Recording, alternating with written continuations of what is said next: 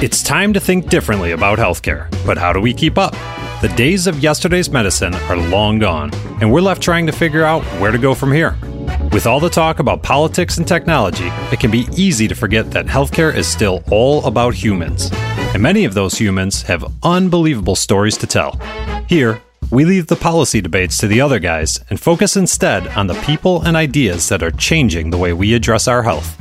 It's time to navigate the new landscape of healthcare together and hear some amazing stories along the way. Ready for a breath of fresh air? It's time for your paradigm shift. Welcome to the paradigm shift of healthcare, and thank you for listening. I'm Michael Roberts here today with my co host Jared Johnson. On today's episode, we're talking to Deborah Stevens, Executive Director of Marketing and Communications for the Arizona Care Network, an accountable care organization and clinically integrated network that improves healthcare and reduces costs by actively managing care for its patients.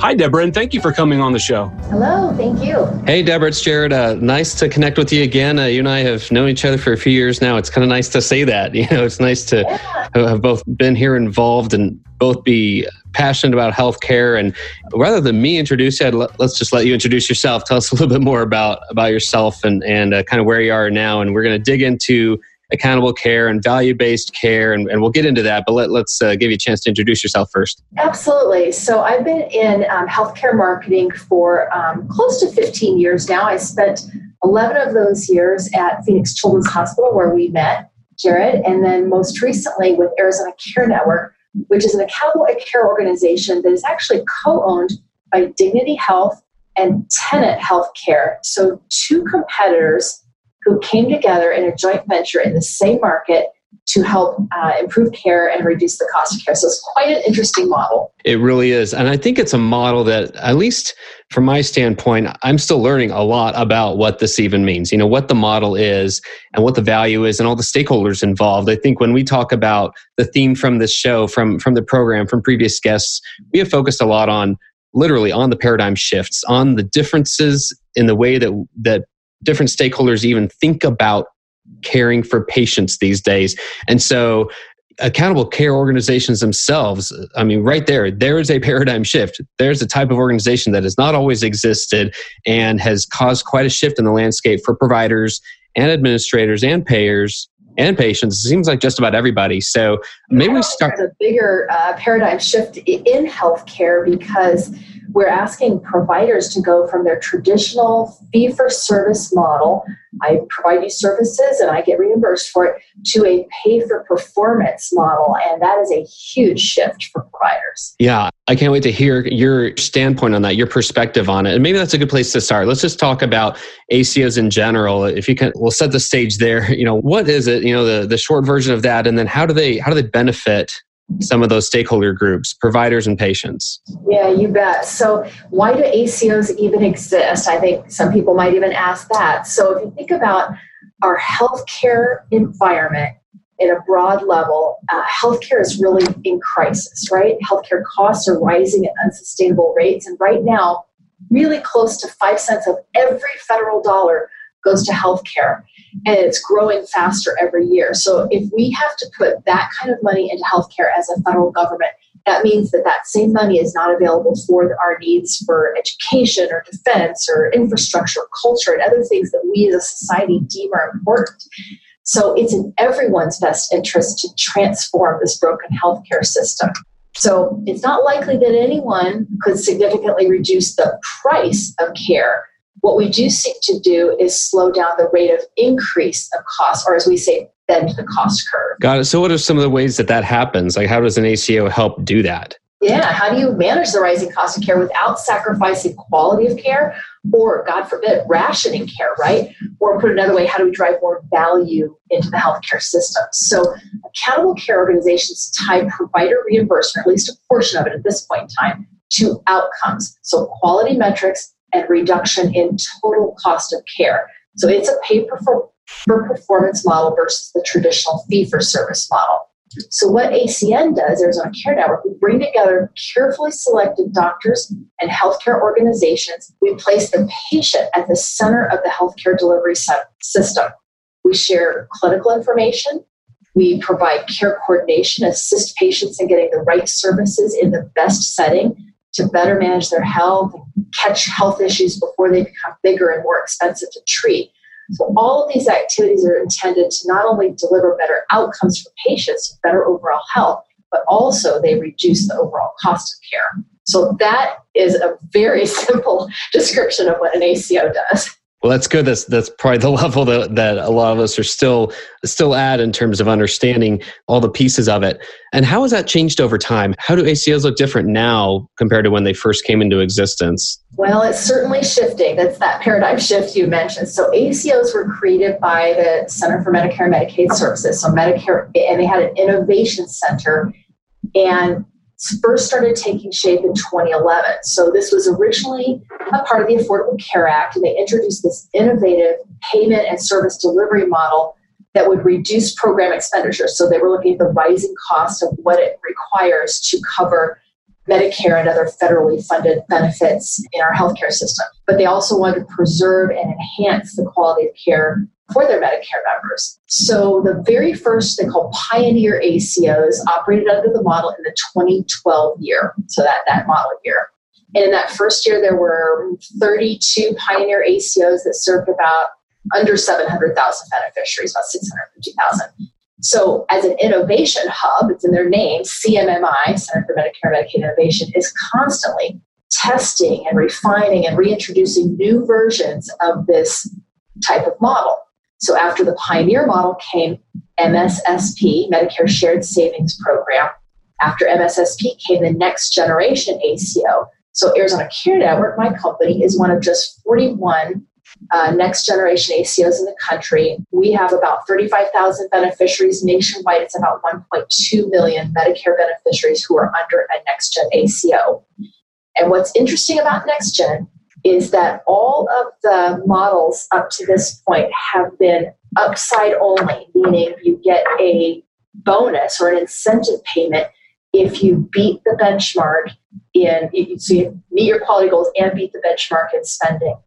Next generation ACO is an upside downside risk contract. So now all of a sudden, these 41 next gens in the country, if they don't hit the mark, on, on their quality and their cost savings, they will owe the federal government money back. Who typically starts the ACO? Or do they all kind of start around the same time, or can any provider out there decide to start uh, talking to who typically uh, gets it going? Well, you can imagine the infrastructure required to, to accomplish this, especially in a downside risk environment. So, who starts it? Mostly hospital systems. They were the first ones to come forward and say, we see benefit of driving loyalty within the community providers. We, if they're if the doctors within the network are primarily within their own system, then by virtue of being the employer, they can dictate how care is delivered and, and presumably bring better control around some of the high expenses and change the behavior of providers. So a lot of them are hospital based. Some are affiliations, like Arizona Care Network is. Some were actually created by groups of providers who banded together and decided to do this on their own. And the reason they're moving forward on it is Medicare has instituted push and pull levers to make this happen. So there is a bonus that providers can earn uh, starting next year for having been involved in certain qualifying ACOs. There will also be a penalty on their reimbursement rates for Medicare being instituted within the next year or two. So, those different levers they're pulling to drive providers toward this value based medicine model. So, how is this model received out there, like by patients? How do patients benefit from it? Well, in all honesty, I don't think a lot of patients know whether they're part of an ACO or not. So, that is one of the challenges that we face, of course, is having them understand what it is. And it's super complex. There's not a not really a short elevator speech to tell a, a, patient about an ACO. Our most of our communication is really with our providers because we give our providers the services and resources that they need to succeed in value-based care. And by virtue of that success, the patient benefits. So patients don't know a lot about it, but how do we we're doing a lot of things to help them understand how this benefits them because we can actually measure our quality outcomes, our cost of care reductions, the results of our care coordination, all of those things can be measured as improvements to the patient. So I think they will start building awareness. But if you think about back in the early days, doctors have been practicing medicine in the same way for a long time. Obviously, new technology and things come along, but the way they operate their practices has been very similar for decades.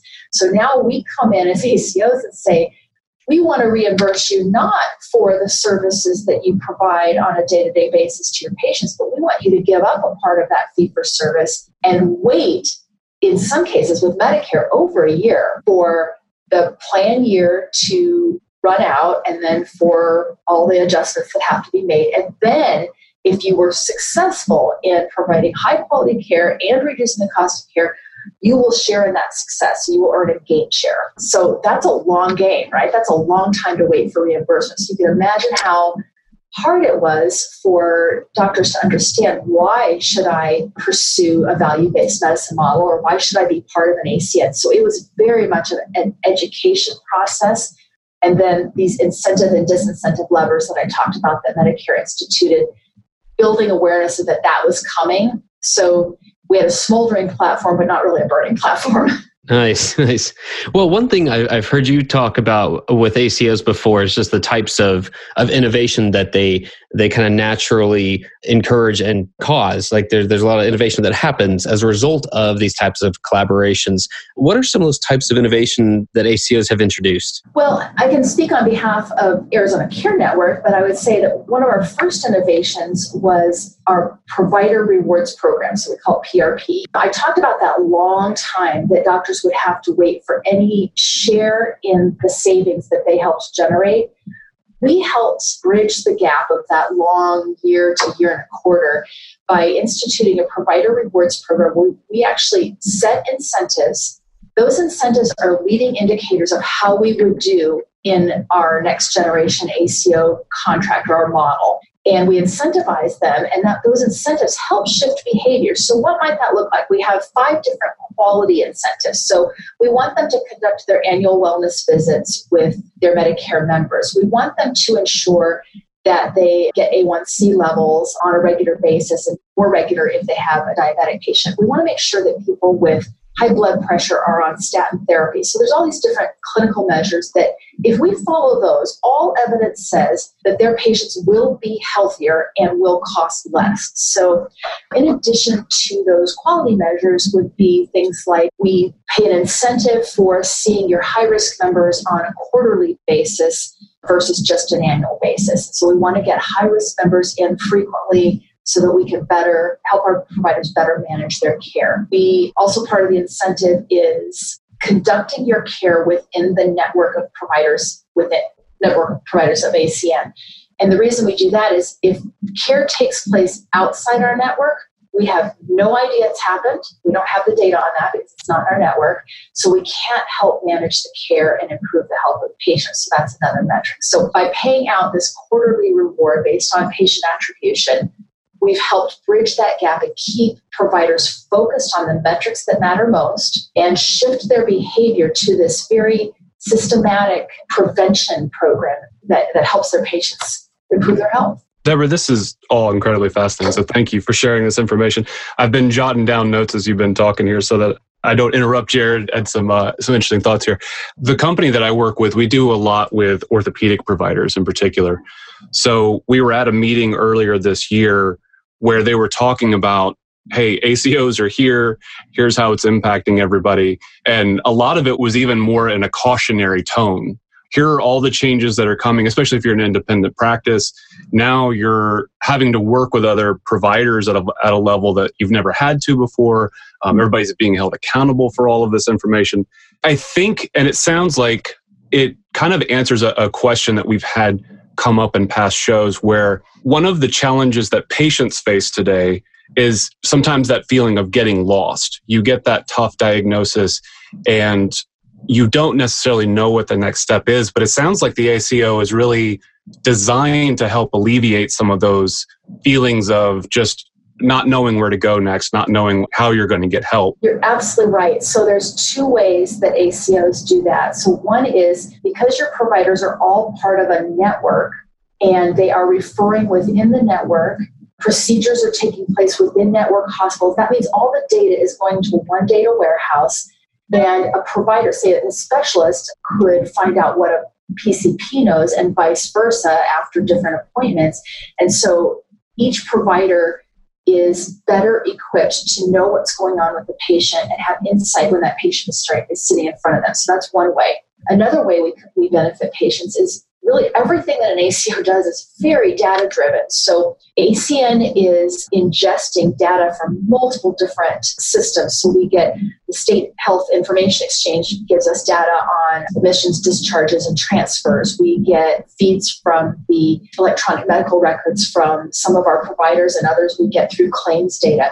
But we're, we're ingesting all of this data and we're doing risk stratification so that we can identify patients who need help the most. So think about one of these issues. If we, we tell a provider, we want you to spend more time with your patient, we want you to work on prevention with them, and we're not going to reimburse you fully for it for over a year. What do you think a provider's going to say about that? They're going to be incensed, right? They can't do that. And, and they're all so busy right now. And so they say, I can't do that. I can't possibly see patients, more patients and see them longer. So, how an ACO can help them is through our data and this risk stratification and this identification of not only high risk patients, but also rising risk patients. We can say, all right, we know you can't do that for everyone, but here are the people. Here's your, your list of high risk members.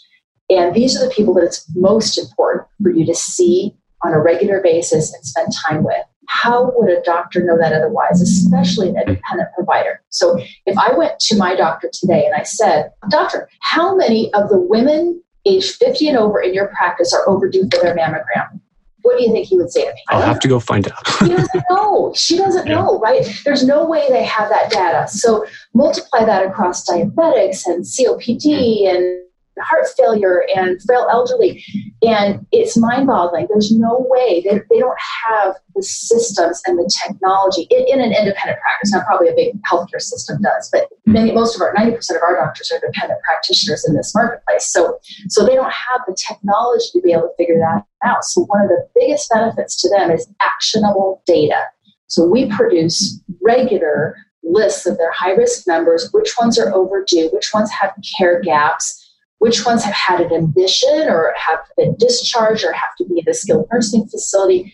We provide them all that data, and our doctors will do the right thing when they have that data. They will see the patient, they will reach out to them, they will make sure they get them in for a visit, even if they're busy, because we're giving them data that they need to provide the best care to the patients who need them most. So that's actually one of our second innovations that I wanted to talk about. That's this risk stratification. So we created a predictive risk stratification that can identify patients before their health deteriorates. So if we see someone who's overusing urgent care, overusing the emergency department, or has had a um, high A1C in the past and hasn't had their blood tested in six months, we know those people as a population. So population health metrics tell us that those people are the ones that are going to have incidences that impact their health and cost more to the system. So we intervene earlier by taking that list, that, that list of the patients who need their help to our doctors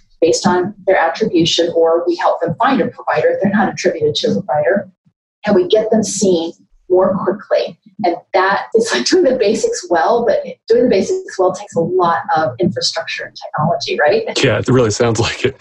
And some of this we might have already answered, but we've been talking about the ways that data is driving a lot of the decision making and a lot of the, the outreach that, that happens with patients. But are there other like major keys to success in value based medicine that anybody else that's considering moving to this model should be thinking about? Well, I think one of the keys to our success has been aligned incentives. So I talked about the hmm. provider rewards program and our way of incentivizing providers to keep their focus on the metrics that matter most and then the technology to provide them their patient lists, uh, their high risk patient lists.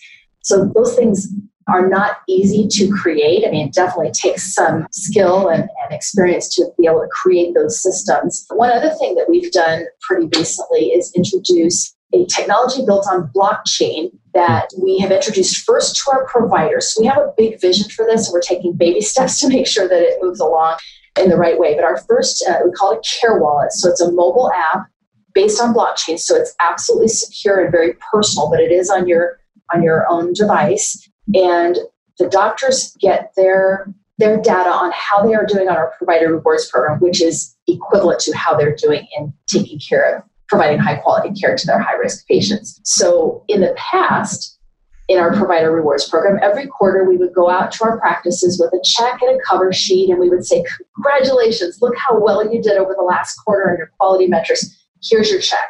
Hmm. And it was very retrospective. What we've been able to do now with blockchain is the cover card in their care wallet it actually is a trend line. So it says, here's how you're doing today. And if you continue on this path that you're on now, doing things the way that you are doing them, then here's how much you can expect to earn at the end of the quarter.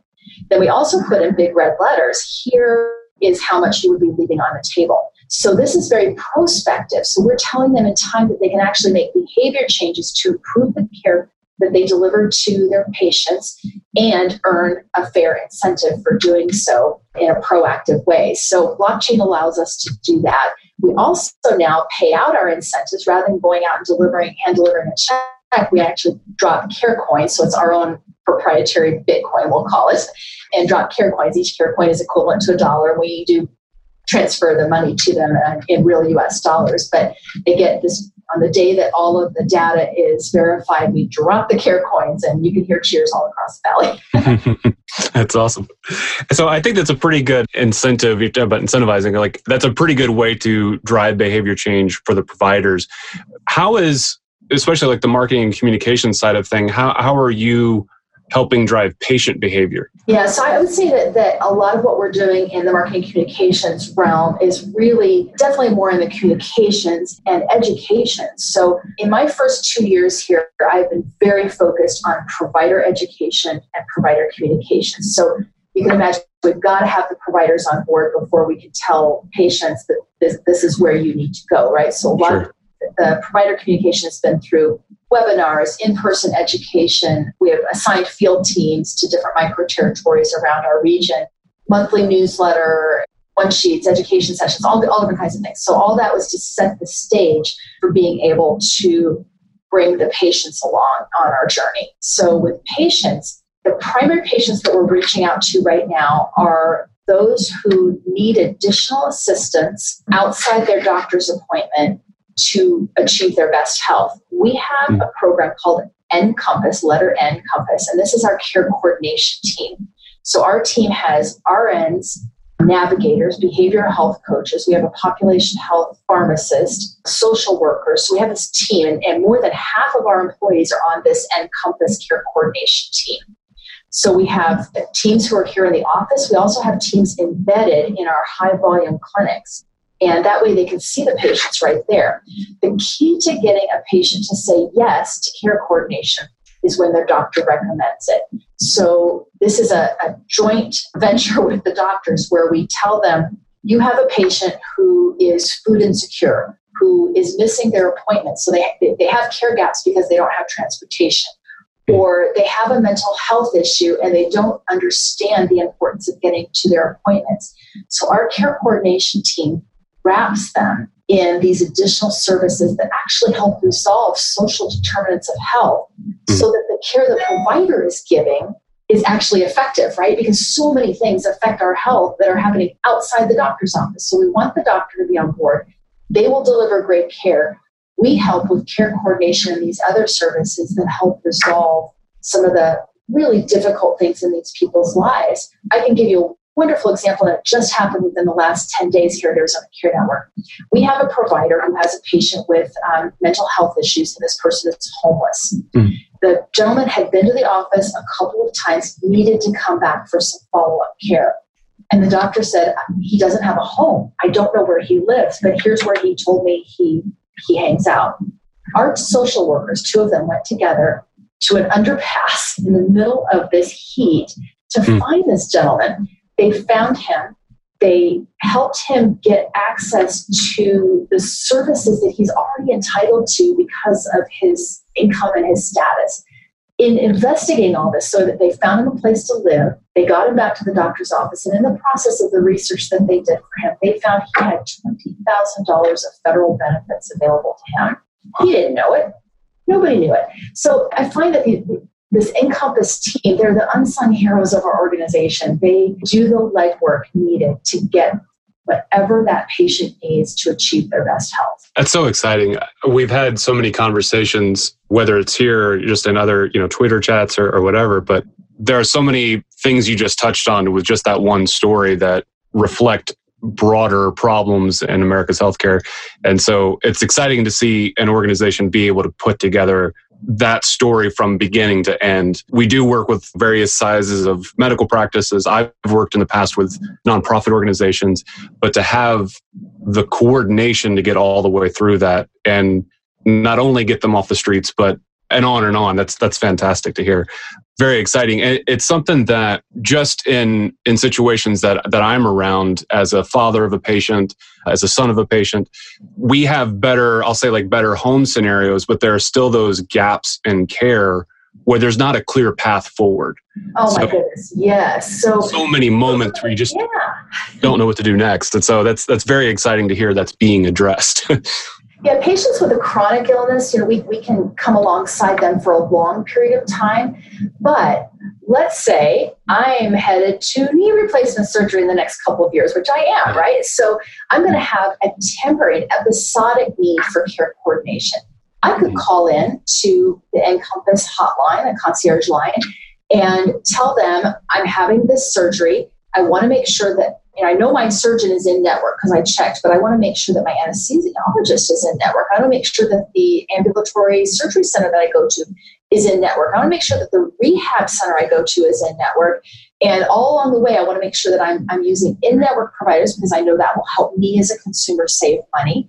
It will also help improve my care. And I might only need care coordination for two months, a month, whatever it might be. I, I might not for chronic illness. And so, you know, you don't have to be homeless and chronically ill sure. to use care coordination. Certainly, NCompass could help anyone who has a health care need. That's so exciting. I hope this catches on in more areas because that's uh, that's that's a very very incredible plan towards trying to solve that. Deborah, thank you so much for your time today. I feel like we could go on and on with this. Um, we're doing it to wrap the show, but but thank you. This is really it's encouraging to see systems getting behind these kinds of problems and solving them in very sustainable ways. It's not just a one off kind of solution. So thank you for that. You're very welcome. The Paradigm Shift of Healthcare is brought to you by P3 Inbound. You can find our full archive of episodes and interview transcripts at paradigmshift.health and recommend a guest or topic on Twitter at P3 Inbound. Thanks again for tuning in to the Paradigm Shift of Healthcare. This program is brought to you by P3 Inbound, marketing for ortho, spine, and neural practices.